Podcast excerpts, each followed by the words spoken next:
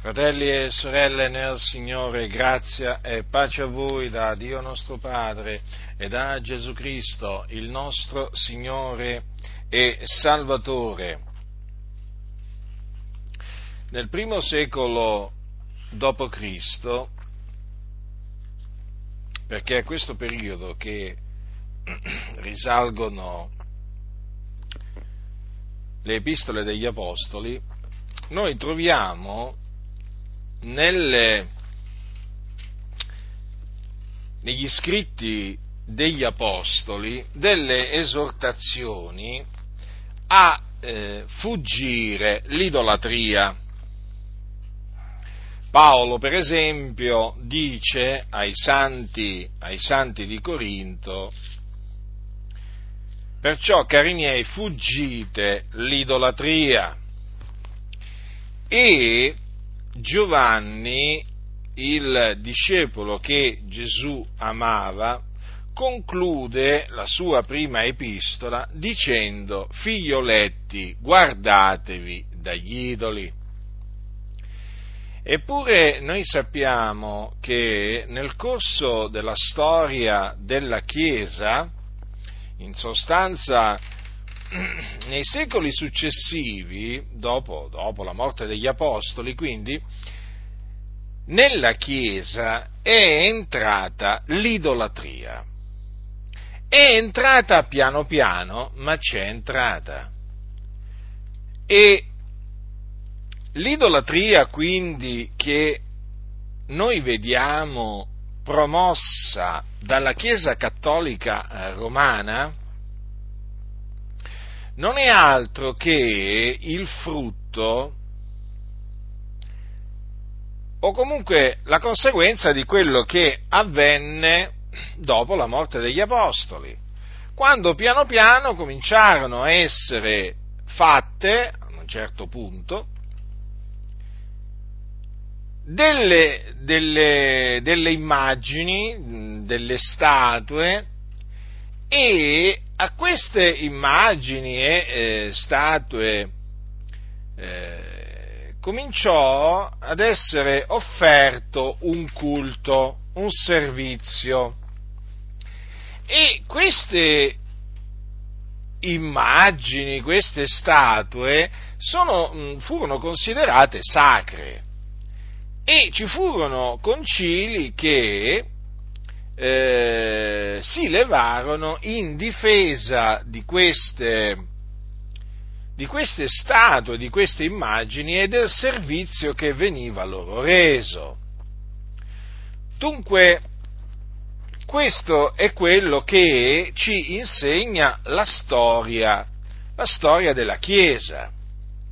Chiaramente la Chiesa Cattolica Romana ha introdotto tantissime eresie, ma quello che naturalmente voglio sottolineare è l'idolatria.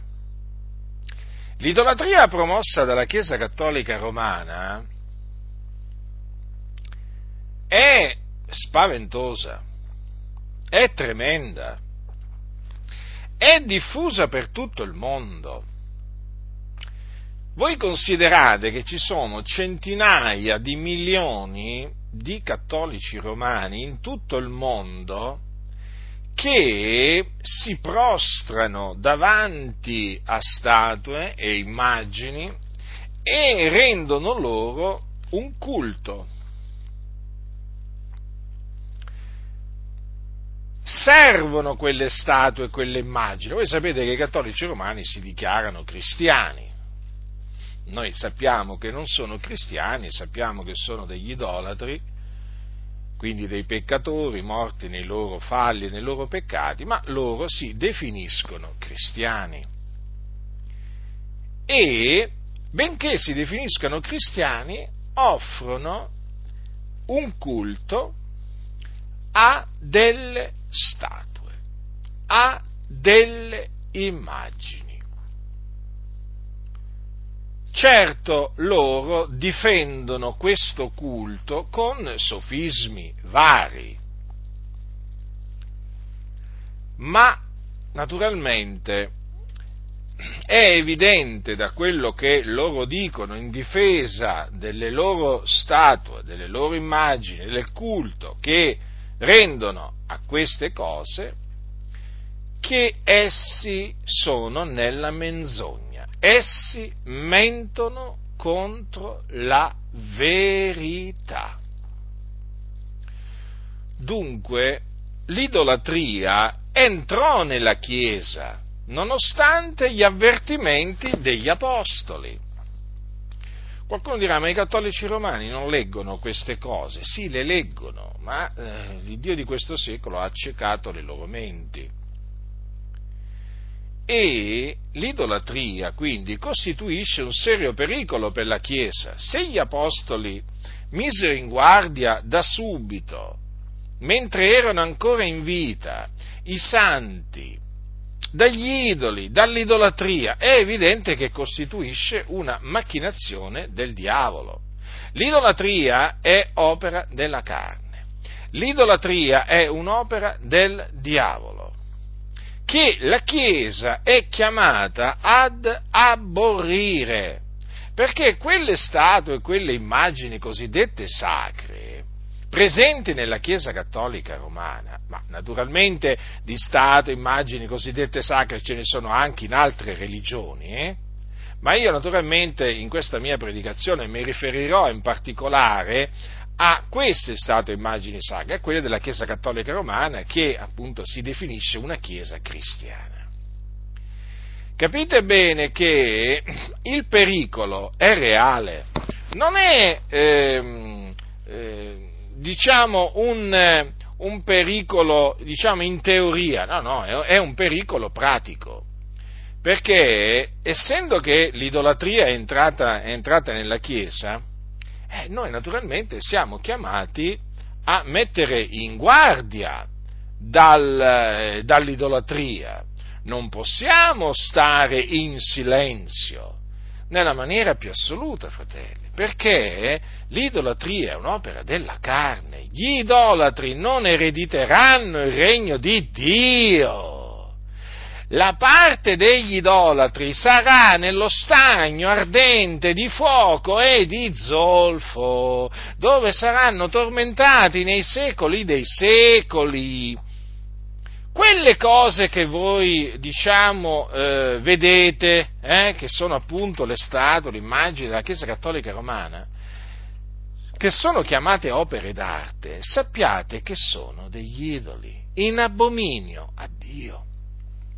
Sono la conseguenza della violazione di uno dei comandamenti che Dio diede ad Israele dopo averlo tratto dall'Egitto. E il comandamento è il seguente.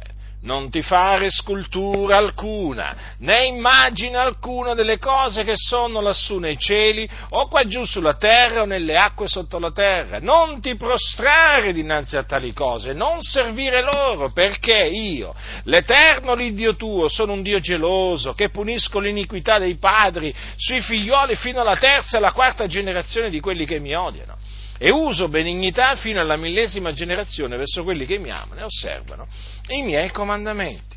Come potete vedere c'è un divieto eh, da parte di Dio di farci sculture, immagini, di cose che sono lassù nei cieli, qua giù sulla terra, sotto qua giù sulla terra o nelle acque sotto la terra. C'è il divieto rivolto a noi, fratelli, di prostrarci dinanzi a tali cose. C'è il divieto di servire queste cose. Perché? Perché Dio è un Dio geloso, infatti il suo nome è il geloso. È geloso il Signore è geloso di noi, perché noi siamo il suo popolo, il popolo che egli ha riscattato siamo il suo tesoro particolare, siamo la sua casa, siamo l'edificio spirituale che ha da servire di dimora a Dio per lo Spirito Santo. Lui abita in noi, lui cammina in mezzo a noi e Dio è spirito.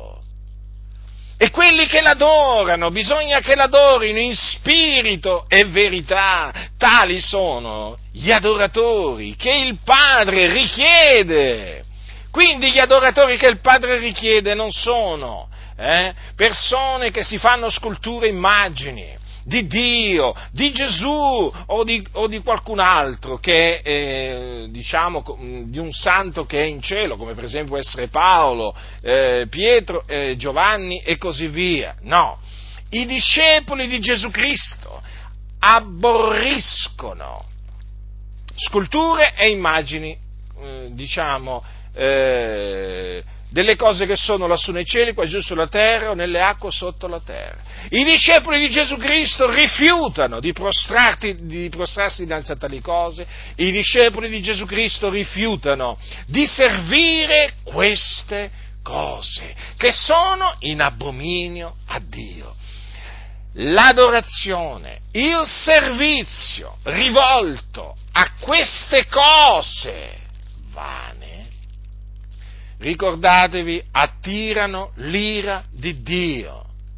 Leggete attentamente le scritture, investigatele troverete molti castighi di Dio che si sono abbattuti sul popolo di Israele a motivo dell'idolatria. Considerate, sul popolo di Israele, quel popolo che quando uscì dall'Egitto e quando si accampò presso il monte Sinai e Dio parlò, non vide alcuna figura umana, eh?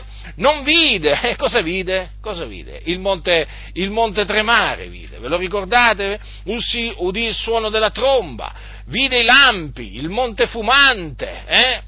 Eh, e a tale vista il popolo tremava e se ne stava da lungi, ma non vide nessuno. Eppure il Dio che aveva avvertito solennemente il popolo, poi vide che questo popolo abbandonò la sua legge. La sua legge, fratelli nel Signore, la sua legge. Eppure il Signore, eh? Eppure il Signore lo aveva, lo aveva avvertito. Ma essi che cosa fecero? Fecero, eh, si presero eh, le parole del Signore e se le gettarono dietro alle spalle. Eh? E si fecero da subito, eh, mentre Mosè si trovava sul monte a parlare con Dio, mentre Dio dava la legge a Mosè, il popolo si fece eh, un vitello d'oro e lo adorò. Vi ricordate questa, vi ricordate questa storia, fratelli del Signore? È una storia tremenda, eh? non è una favola, è una storia realmente accaduta nel deserto.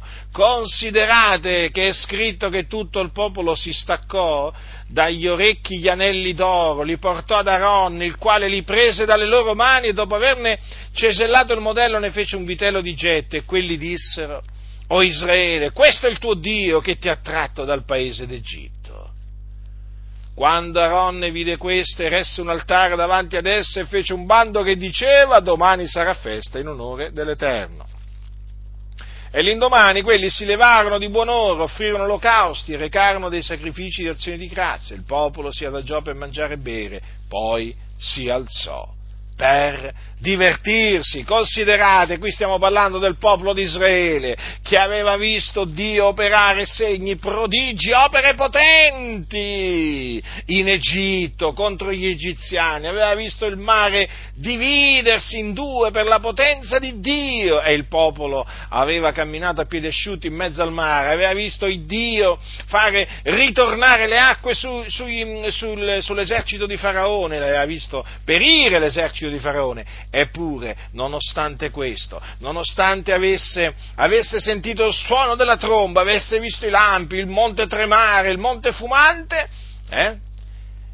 eh, quando il Signore diede la legge, il popolo, vedendo che Mosè, tar- mm, Mosè, Mosè tardava a, ehm, eh, a, scendere, a venire, ecco che si fece eh, un idolo, un, un vitello eh, un vitello d'oro. Ora il popolo, vedendo che Mosè tardava a scendere dal monte, si radunò intorno ad Aaron e gli disse, su, facci un Dio che ci vada dinanzi, poiché quanto a Mosè a quest'uomo che ci ha tratto dal paese d'Egitto, non sappiamo che ne sia stato. E Aaron accondiscese, e infatti per questo Aaron si attirò l'ira di Dio tant'è che il Signore lo voleva fare morire, ma Mosè poi intercedette e il Signore appunto non lo colpì. Ora, fratelli del Signore, quindi l'idolatria entrò già nel popolo di Israele e dopo non molto tempo che il popolo di Israele era uscito dall'Egitto. Eh? L'idolatria è entrata nella Chiesa e, do, e, dopo nemmeno così tanto tempo che gli apostoli erano, eh, erano morti e quindi l'idolatria è un pericolo, hm? è qualcosa da cui noi dobbiamo guardarci e da cui noi dobbiamo esortare i fratelli a guardarsi.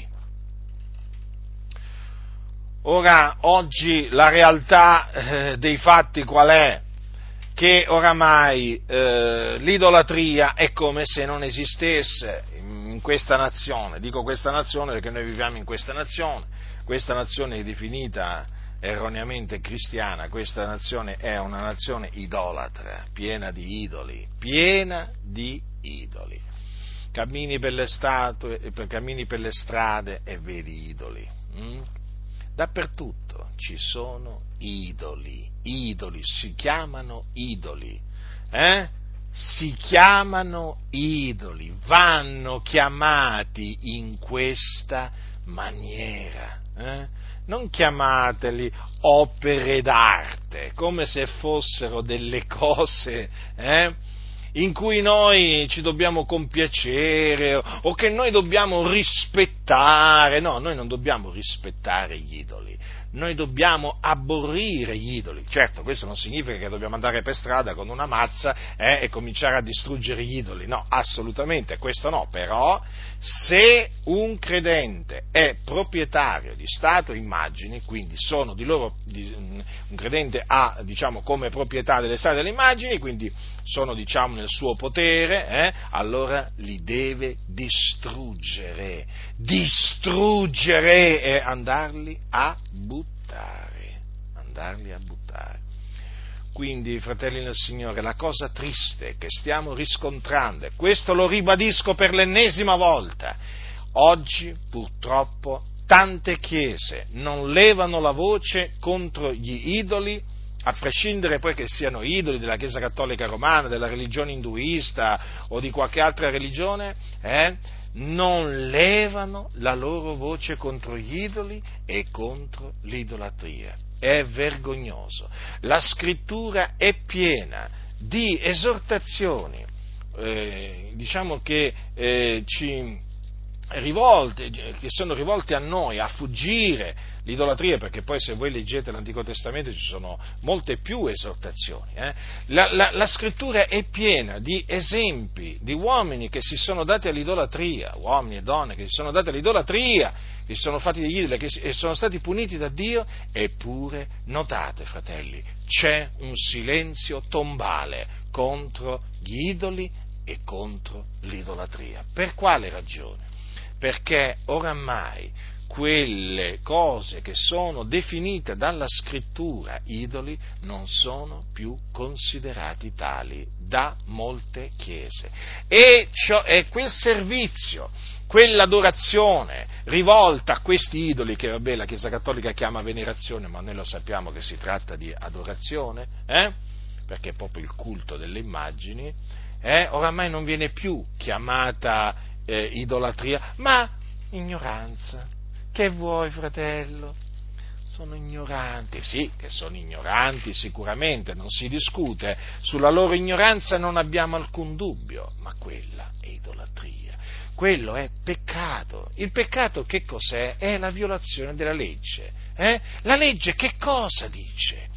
La legge è buona se noi la usiamo legittimamente. Eh? Sì, la legge è buona.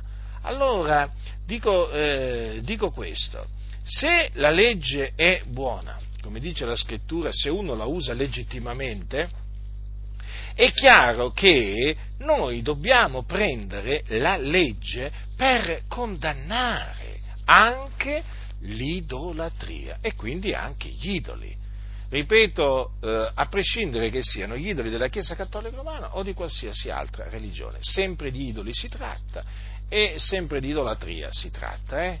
Però, ripeto, per l'ennesima volta, siccome che qui ci troviamo in Italia, io mi soffermo maggiormente sugli idoli eh? Della Chiesa Cattolica eh, Romana, che è la prima promotrice, eh, diciamo, di idolatria in questa nazione. Se l'idolatria è così diffusa in questa nazione è naturalmente a motivo della Chiesa Cattolica Romana. Voi sapete che ogni paese ha il suo santo patrono, la sua santa patrona, eh? voi sapete che a questo santo patrono eh, viene rivolto un vero e proprio culto, sapete che ci sono le processioni in cui poi l'idolo del, che rappresenta la statua, l'immagine che rappresenta il santo la santa di turno, eh? viene portata in, in, in processione, sapete anche che nei vari paesi, in base alle, alle tradizioni varie, vengono eh, fatti anche non solo dei riti, ma anche dei cibi particolari in onore di questi santi, o meglio, di questi idoli. E quelle cose che vengono offerte agli idoli per quella festività pagana, eh, sono cose, eh, diciamo, contaminate nei sacrifici agli idoli, perché appunto eh, sono cose offerte agli idoli e benché l'idolo sia nulla, sia, null, eh, sia, nulla, eh, sia niente praticamente, noi sappiamo che ciò che viene offerto agli idoli viene offerto ai demoni. Per cui mangiare le cose sacrificate agli idoli equivale ad avere comunione con i demoni. Ecco perché ci è vietata espressamente dalla scrittura di eh, mangiare le cose sacrificate agli idoli. Dice la scrittura, Paolo dice io non voglio che abbiate comunione coi demoni, voi non potete bere il calice del Signore e il calice dei demoni, voi non potete partecipare alla mensa del Signore e alla mensa dei demoni. O vogliamo noi provocare il Signore a gelosia? Siamo noi più forti di Lui? Quindi nessuno si illuda. Coloro che mangiano cose sacrificate agli idoli eh, partecipano alla mensa dei demoni, provocano il Signore a gelosia, lo provocano ad ira, esattamente come lo provocarono a gelosia e ad ira gli israeliti nel deserto, quando si fecero il vitello d'oro. E non solo il vitello d'oro, ma anche altre immagini. Secondo che è scritto nei profeti, casa di Israele, mi offriste voi vittime e sacrifici durante 40 anni nel deserto, anzi voi portaste la tenda di Molo, che è la stella del dio Ronfan immagini che voi faceste per adorarle, perciò io vi trasporterò al dì di Babilonia. Ora, tutti coloro che provocarono Dio a gelosia e ad ira con i loro idoli furono puniti da Dio. Ecco perché è scritto, eh, nel, ecco perché Paolo dice ai santi di Corinto, Dice, queste cose avvennero per servire d'esempio a noi, onde non siamo bramosi di cose malvagie, come coloro ne furono bramosi, onde non diventiate idolatri come alcuni di loro. Secondo che è scritto, il popolo si sedette per mangiare e per bere, poi s'alzò per divertirsi. Dunque, vedete, la scrittura ci mette ripetutamente in guardia dall'idolatria, fratelli nel Signore, dagli idoli e quindi è necessario levare la propria voce contro gli idoli e l'idolatria. Ora, purtroppo, siccome che avanza l'ecumenismo, eh, avanza l'ecumenismo, e avanzando l'ecumenismo avanza, si sta rafforzando sempre di più l'amicizia, la collaborazione tra cattolici ed evangelici. E naturalmente questa collaborazione, questa amicizia ha un prezzo, ha un prezzo da pagare no? da, parte, da parte evangelica perché chiaramente gli evangelici si impegnano mediante questo, eh, diciamo, eh, mediante questo movimento ecumenico che c'è, tra le due, tra le due parti si impegnano a eh, non dire cose che potrebbero dispiacere o urtare la sensibilità dei cattolici romani. E tra queste cose, naturalmente, eh, ci sono le cose che noi diciamo contro gli idoli e l'idolatria della Chiesa cattolica eh, romana. Non ci potrebbe d'altronde essere, eh, non ci potrebbero essere rapporti di tipo ecumenico eh, tra evangelici e, eh, e, cattolici, tra gli evangelici ci sono anche tanti pentecostali, se appunto la parte evangelica non rinunziasse eh, a condannare l'idolatria della Chiesa Cattolica Romana. È così, fratelli nel Signore.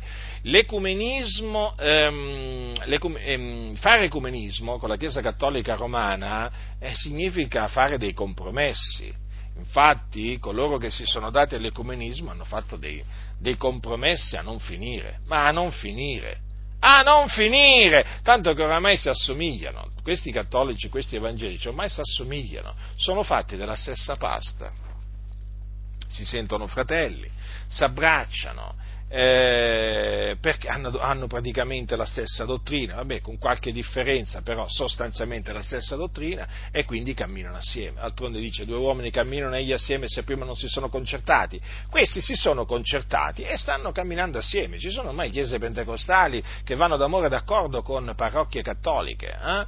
Ci, sono oramai, ci sono oramai pastori eh, evangelici che fanno, che fanno diciamo, parlare i preti i preti dai pulpiti. Una volta si facevano parlare gli ex preti, eh? adesso si fanno parlare i preti, pensate un po', eh? pensate un po'.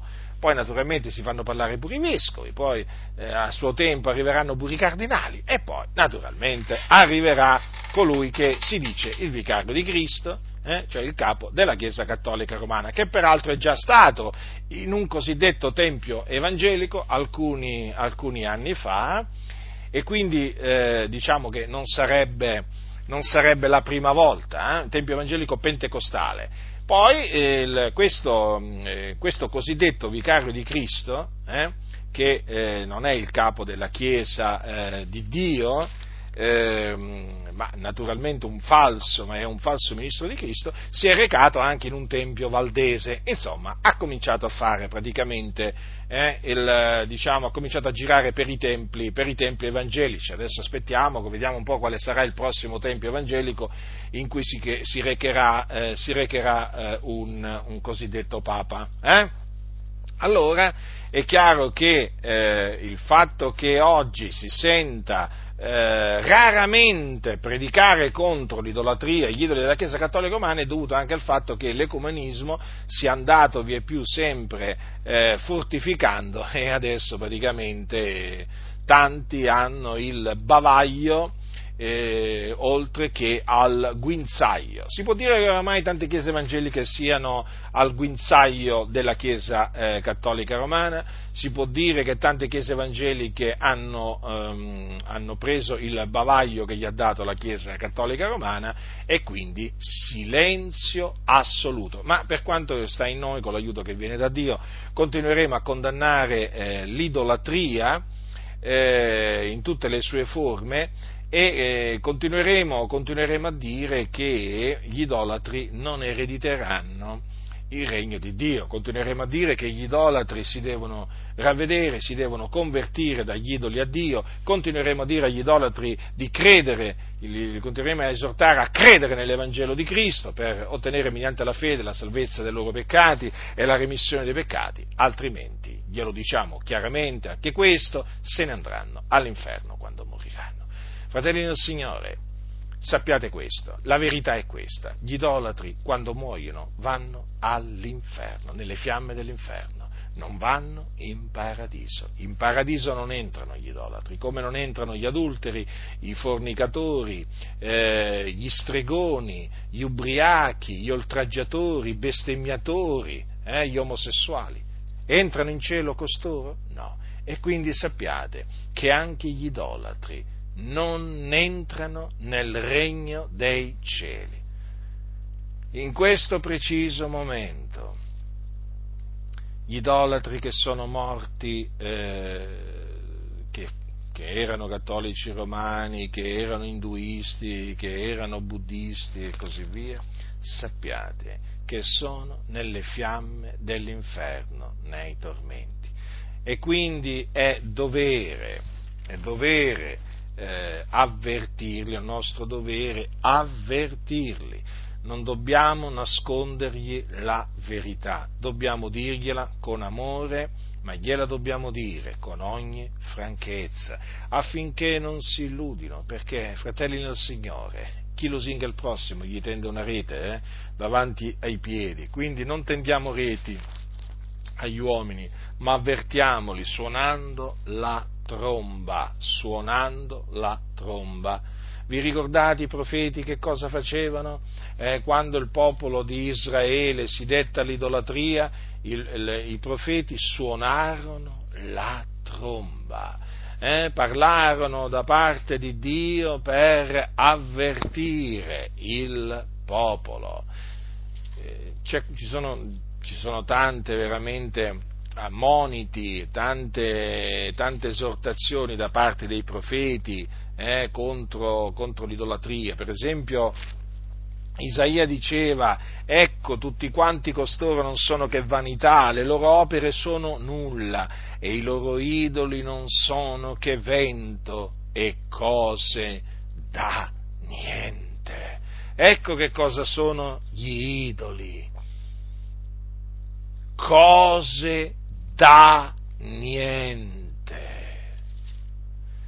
Altro che opere d'arte da salvaguardare, da proteggere, addirittura opere d'arte che ormai è patrimonio dell'umanità, si sentono queste cose, ma quelle cose sono in abominio. A Dio, sono idoli, dice, dice la Sacra Scrittura, quelli che fabbricano immagini scolpite sono tutti vanità. Qui è sempre Isaia che lo dice, che parla, i loro idoli più cari non giovano a nulla, i loro proprio testimoni non vedono, non capiscono nulla perché siano coperti d'onda. Vedete, fratelli nel Signore? Eh? Lo vedete? Sono dichiarati questi idoli vanità, cose che non servono a nulla. Infatti non proteggono, non proteggono chi, eh, chi, gli offre il culto, non proteggono nemmeno se stessi. Eh? Eh, non è in loro potere di fare del male o di fare del bene. Ah, bisogna portarli perché non camminano, hanno occhi e non vedono. Eh?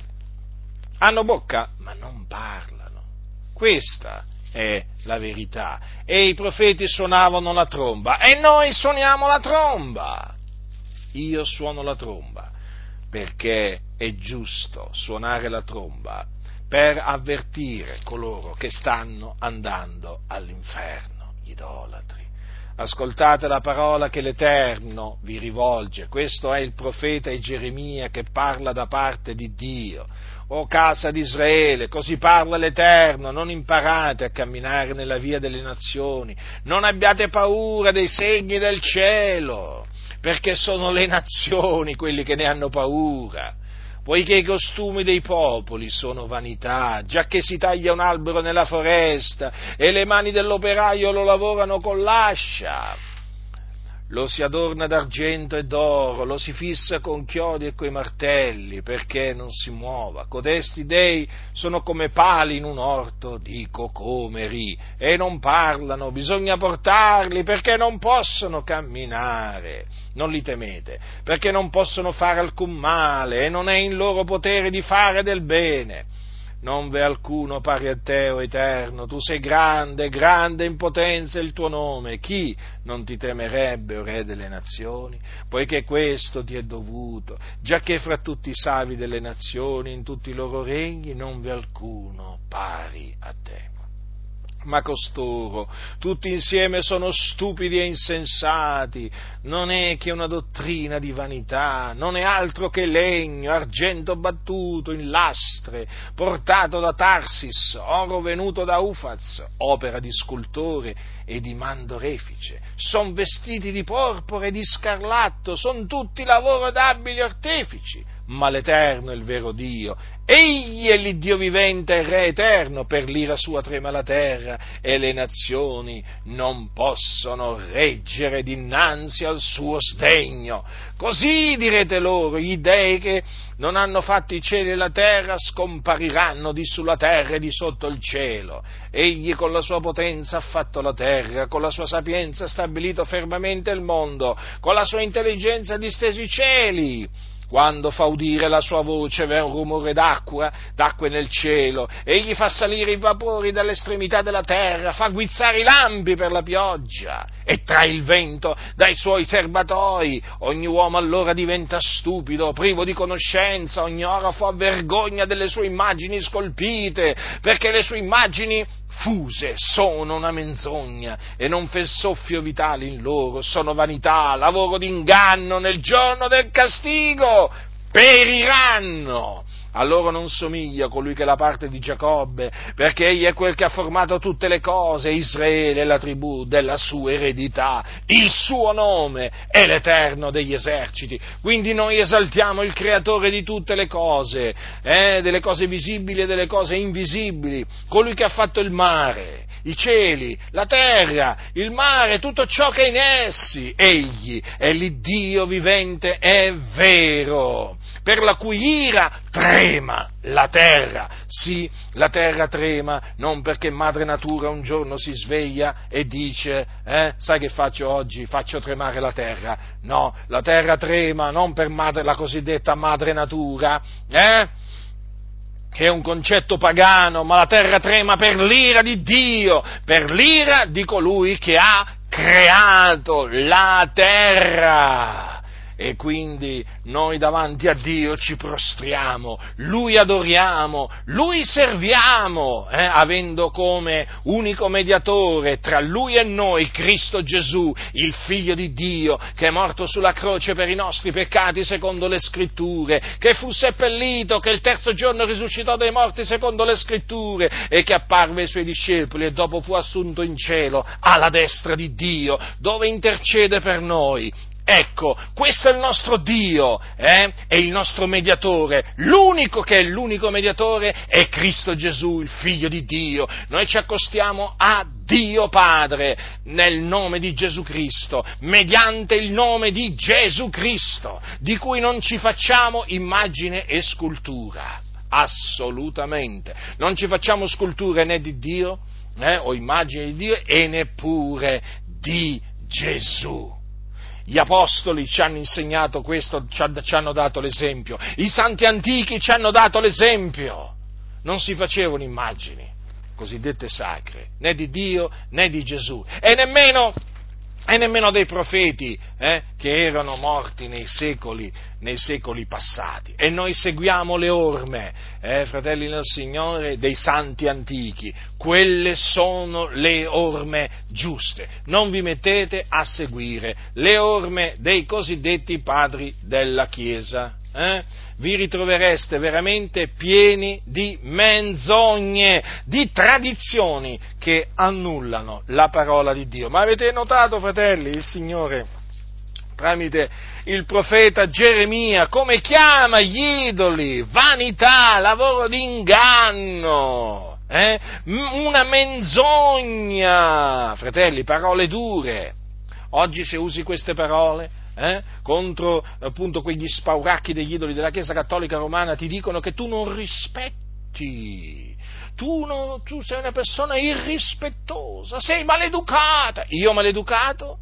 Io maleducato. Io preferisco essere chiamato maleducato e maleducato non sono, eh, che essere maleducato dagli uomini, preferisco essere definito naturalmente falsamente, maleducato dagli uomini, anziché essere dichiarato da Dio un codardo, perché i codardi se ne andranno nello stagno ardente di fuoco e di zolfo e molti nelle chiese oggi sono codardi, no ma io ho paura, chissà cosa diranno, cosa diranno, che cosa vuoi che dica il mondo, eh? di coloro che dicono la verità, eh? Leggi la storia di Gesù di Nazareth eh, e capirai che cosa disse il mondo di Gesù, il figlio di Dio. Noi non temiamo i giudizi degli uomini, noi temiamo il giudizio di Dio.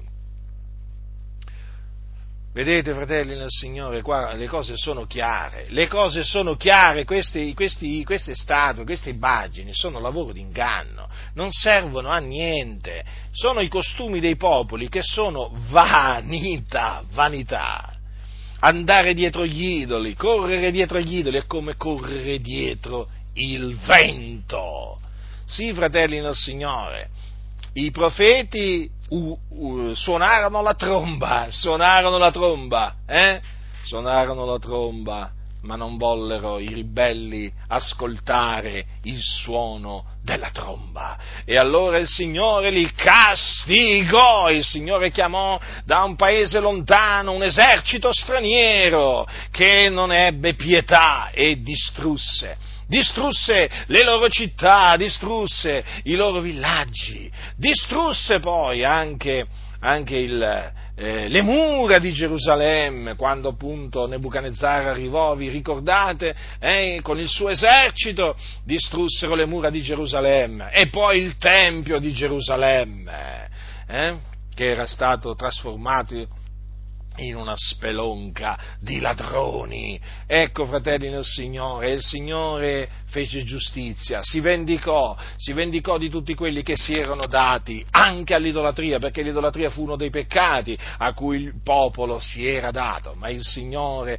che è giusto, che ama la giustizia, che non lascia il colpevole, eh? non lo lascia mica impunito, eh? li punì, li punì per le loro iniquità e tra queste iniquità c'era anche l'idolatria, si erano fatti statue, immagini che avevano messo sugli alti luoghi eh, e offrivano il loro culto a questo lavoro di inganno. Fratelli nel Signore, queste cose ci servono di monito, ci servono di monito, fratelli nel Signore, perché il Dio è giusto, non ha riguardo alla qualità delle, delle, delle persone.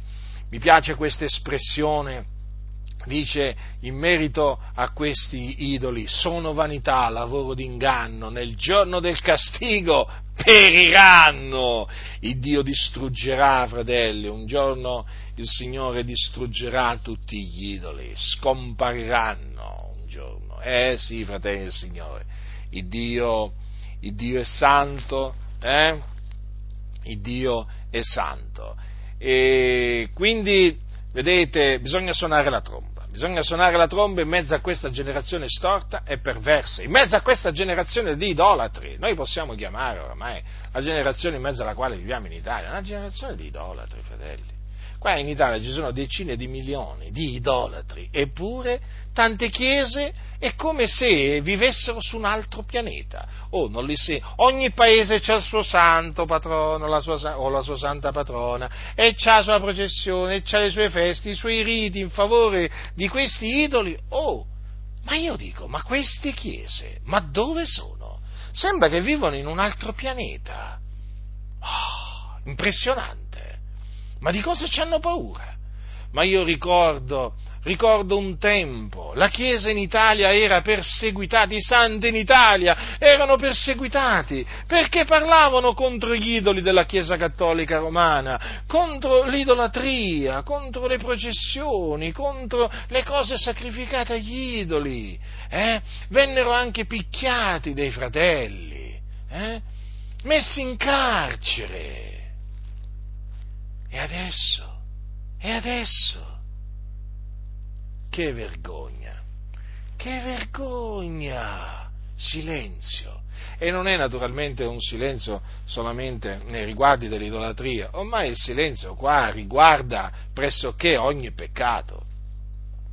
Sì, fratelli nel Signore, c'è un silenzio tombale e io capisco perché sempre più anime stanno uscendo dalle cattedrali evangeliche, chiamiamole così. Hm? Si sta parlando molto in questi giorni della cattedrale di Notre Dame de Paris, eh? tempio di idoli, albergo di demoni, eh? addirittura definito casa di Dio e eh, simbolo della cristianità.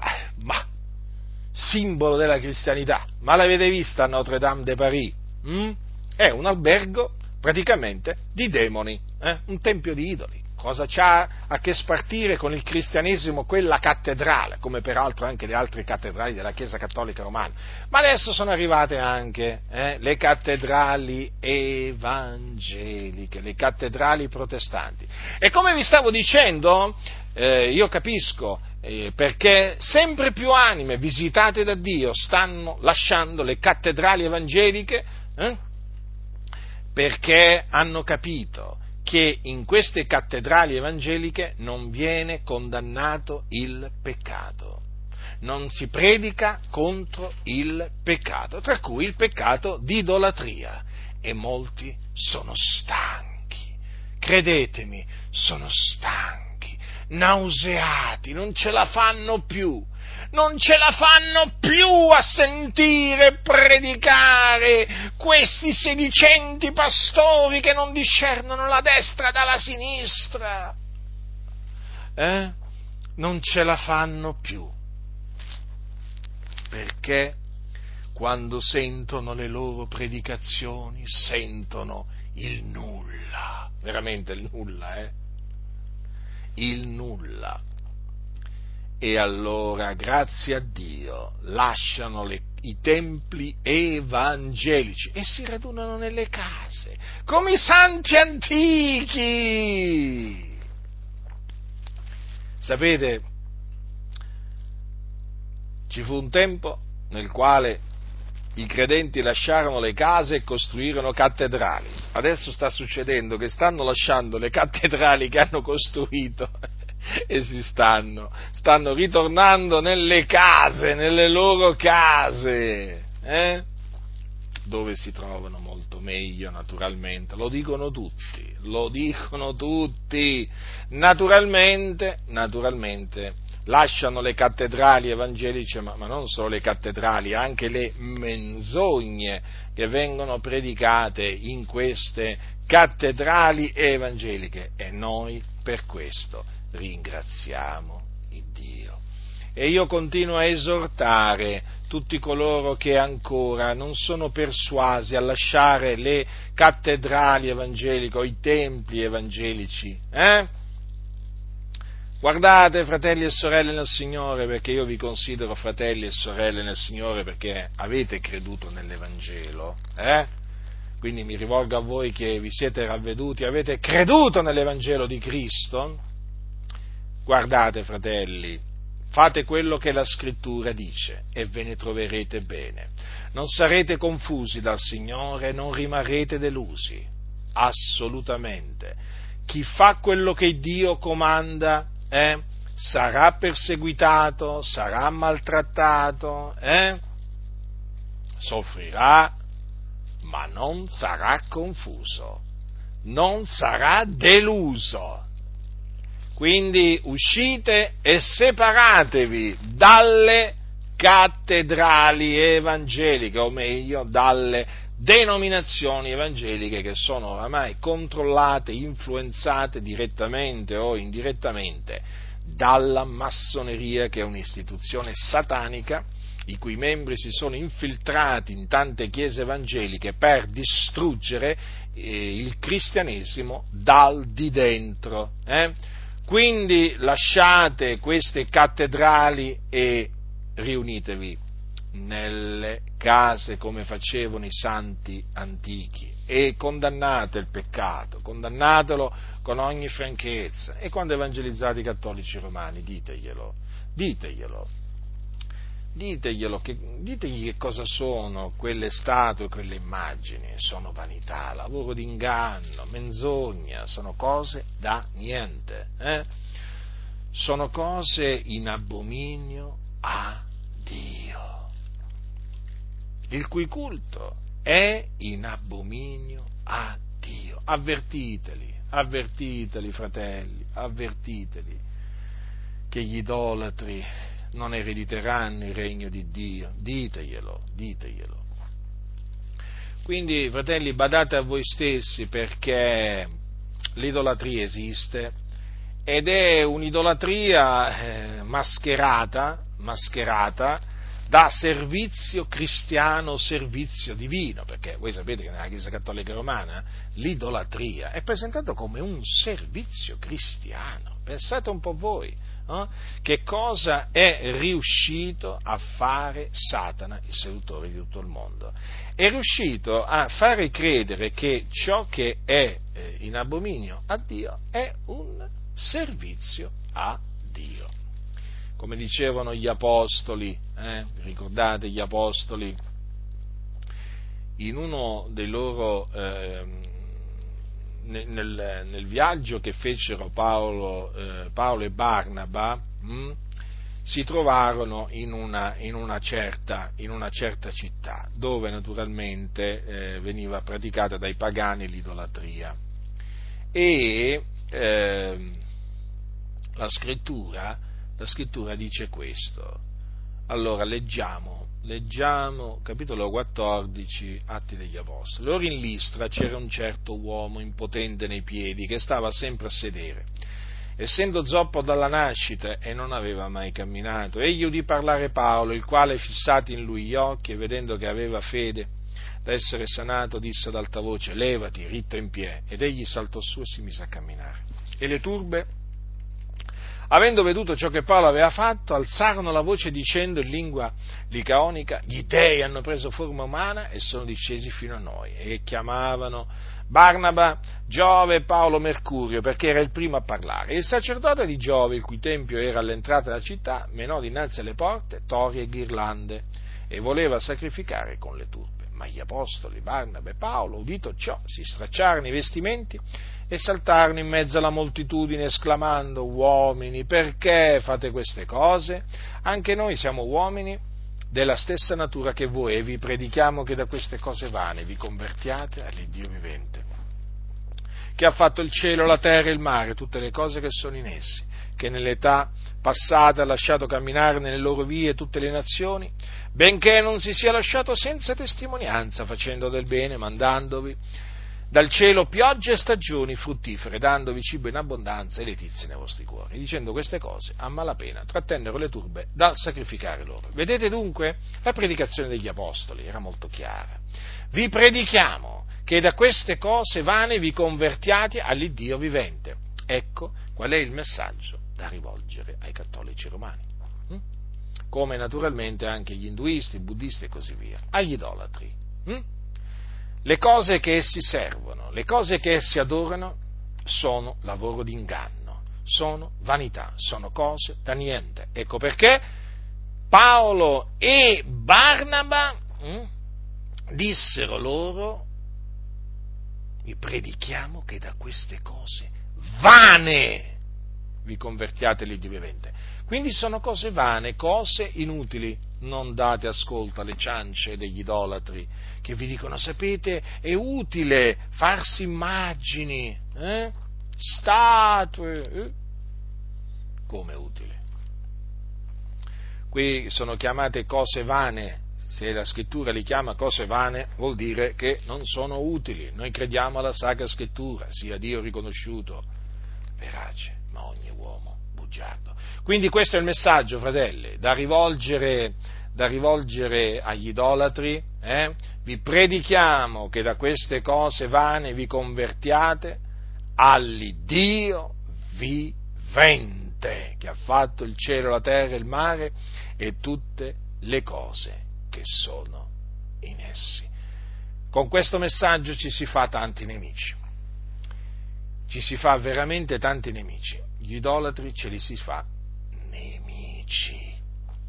Infatti io vi voglio ricordare, fratelli del Signore, che Paolo, eh, per avere detto che quelli che eh, eh, sono fatti di, con mano d'uomo eh, non sono dei, quelli, quelli, fatti con le mani, chiaramente, eh, praticamente mise sottosopra, mise sottosopra Efeso, vi ricordate, no? il, il, l'orefice, no? quell'orefice di nome Demetrio che faceva dei tempietti di Diana in argento, e procuravano un poco guadagno agli artigiani. Eh? Che dice la scrittura? Radunati questi e gli altri che lavoravano di cotali cose, disse, uomini, voi sapete che dall'esercizio di quest'arte viene la nostra prosperità, e voi vedete, udite che questo Paolo ha persuaso e sviato gran moltitudine non solo in Efeso, ma quasi in tutta l'Asia, dicendo che quelli fatti con le mani non sono dei. E non solo v'è pericolo che questo ramo della nostra arte cada in discredito, ma che anche il tempio della grande dea Diana sia reputato per nulla e che sia perfino spogliata della sua maestà. Colei che tutta l'Asia e il mondo adorano. Ed essi, udite queste cose, accesi di sdegno, si misero a gridare, grande la Diana degli Efesini, e tutta la città fu ripiena di confusione, traendo seco a forza Gaio e Aristarco, Macedoni, compagni di viaggio di Paolo, si precipitarono tutti d'accordo verso il teatro. Eh? Paolo voleva presentarsi al popolo, ma i discepoli non glielo permisero. Quindi, vedete, fratelli del Signore, dopo scoppiano i tumulti, e io vi avverto, eh, quando si predica contro contro l'idolatria e contro gli idoli scoppiano i tumulti. Ma non vi preoccupate, state tranquilli, voi eh, dicendo la verità sape, sappiate che avete il favore di Dio, Potre, avrete lo sfavore degli uomini, naturalmente degli idolatri, ma avrete il favore di Dio e Dio vi sosterrà, vi proteggerà, vi guiderà. Mm? D'altronde, quando si predica contro l'idolatria, che cosa succede? Eh, succede proprio questo, che quelli che costruiscono gli idoli e che ci guadagnano parecchio, naturalmente vedono cadere in discredito la loro arte e quindi il loro guadagno comincia a decrescere. Eh? E poi ci sono quelli, naturalmente, che eh, vedono che appunto il tempio dedicato o il santuario dedicato a questo o quell'altro santo, eh, eh, sarà reputato per nulla, eh? vedono naturalmente messa in pericolo eh, la, ehm, la, la, magnificenza no? del, del, loro, del, loro, idolo, eh? Eh, la maestà, ecco. Eh, vedono, vedono, messa in pericolo la maestà che circonda, questa cosiddetta maestà che circonda il loro idolo. È normale dunque che eh, poi ci sia sdegno contro coloro che predicano contro gli idoli e l'idolatria. Ma fratelli nel Signore, questo lo si deve fare per amore della verità e per amore delle anime, perché il nostro desiderio, la nostra preghiera è che le anime siano salvate. Eh? Il nostro desiderio, fratelli, è che gli uomini si convertano da queste cose vane all'Iddio vivente è vero, da, che si convertano dagli idoli a Dio. Vi ricordate i santi, i santi di Tessalonica? Paolo cosa gli disse? Dice, eh, vi siete convertiti dagli idoli a Dio per servire all'Iddio vivente e vero e per aspettare dai cieli il suo figliolo, il quale egli ha risuscitato dai morti, cioè Gesù che ci libera dall'ira a venire. Vedete? A Tessalonica, eh, eh, una parte dei tessalonicesi si erano convertiti dagli idoli a Dio per servire Dio. Eh? E qui anche a Corinto. Fratelli, l'idolatria esisteva anche allora e, e, naturalmente per avere riprovato l'idolatria gli apostoli si attirarono le ire, eh, le ire degli, degli, idolatri, ma il Signore li onorò e vedete ci furono tante anime che si convertirono dagli idoli, dagli idoli muti a Dio e che si misero a servire Dio quindi che gli apostoli eh, ci siano sempre d'esempio, sia come naturalmente eh, nel, sia nella condotta, perché furono veramente un esempio, perché gli apostoli non si fecero statue, non si fecero immagini e non si, meso, non si prostrarono dinanzi ad esse, non servirono a quelle cose. Eh? E poi, eh, naturalmente, anche nella predicazione furono un esempio, perché avete notato com'era la loro predicazione? Chiara, naturalmente creava tumulto la loro predicazione, infatti mettevano sottosopra, sottosopra il mondo. Avete presente quando oggi molte chiese dicono vogliamo mettere sottosopra il mondo per Gesù? Sì, ma in che maniera lo vogliono mettere sottosopra il mondo? Eh? Raccontando le favole, eh? raccontando cose piacevoli a sentirsi, ma il mondo mica viene messo sottosopra dalle favole, il mondo viene messo sottosopra dalla predicazione della verità. Peraltro dobbiamo dire che questi che dicono che vogliono mettere sottosopra il mondo, praticamente sono stati messi sottosopra loro dal mondo. Hm? Infatti le loro comunità sono sottosopra. Eh? Si possono chiamare le chiese sottosopra perché in queste comunità regna il disordine. Eh? Si sono conformati al mondo perché pensavano che conformandosi al mondo avrebbero messo sottosopra il mondo. Invece sapete cosa è successo? Che il mondo eh, era inevitabile, questo ha messo sottosopra loro. Eh, le loro comunità praticamente sono comunità mondane le comunità sottosopra si possono proprio tranquillamente chiamare in questa maniera, perché voi è come se entraste in una casa e trovate tutto sottosopra. Eh? In queste comunità infatti hanno, messo, hanno, sconvolto tutto, hanno messo sottosopra tutto, eh? non si capisce niente, non si capisce niente naturalmente perché? Perché quelli che conducono queste comunità sono ciechi, sordi, e non capiscono niente, non hanno alcun discernimento eh? e pensano, conformandosi al mondo, vedete un po', di guadagnare il mondo, invece il mondo ha guadagnato loro. Hm? Infatti lo vedete, quando parlano, filosofeggiano, non predicano l'Evangelo, ciance, predicano tutto, tranne l'Evangelo. Il loro motto qual è? Sapete qual è il motto di tanti? Tutto, tranne l'Evangelo. Questa è la realtà, fratelli nel Signore, ma noi non ci arrendiamo naturalmente, noi eh, con l'aiuto che viene da Dio continueremo, continueremo, a dire, continueremo a dire agli idolatri che i loro idoli sono cose da niente. E naturalmente gli diremo anche eh, questo, convertitevi da queste cose vane all'Iddio vivente e vero. La grazia del nostro Signore Gesù Cristo sia con tutti coloro che lo amano con purità incorrotta.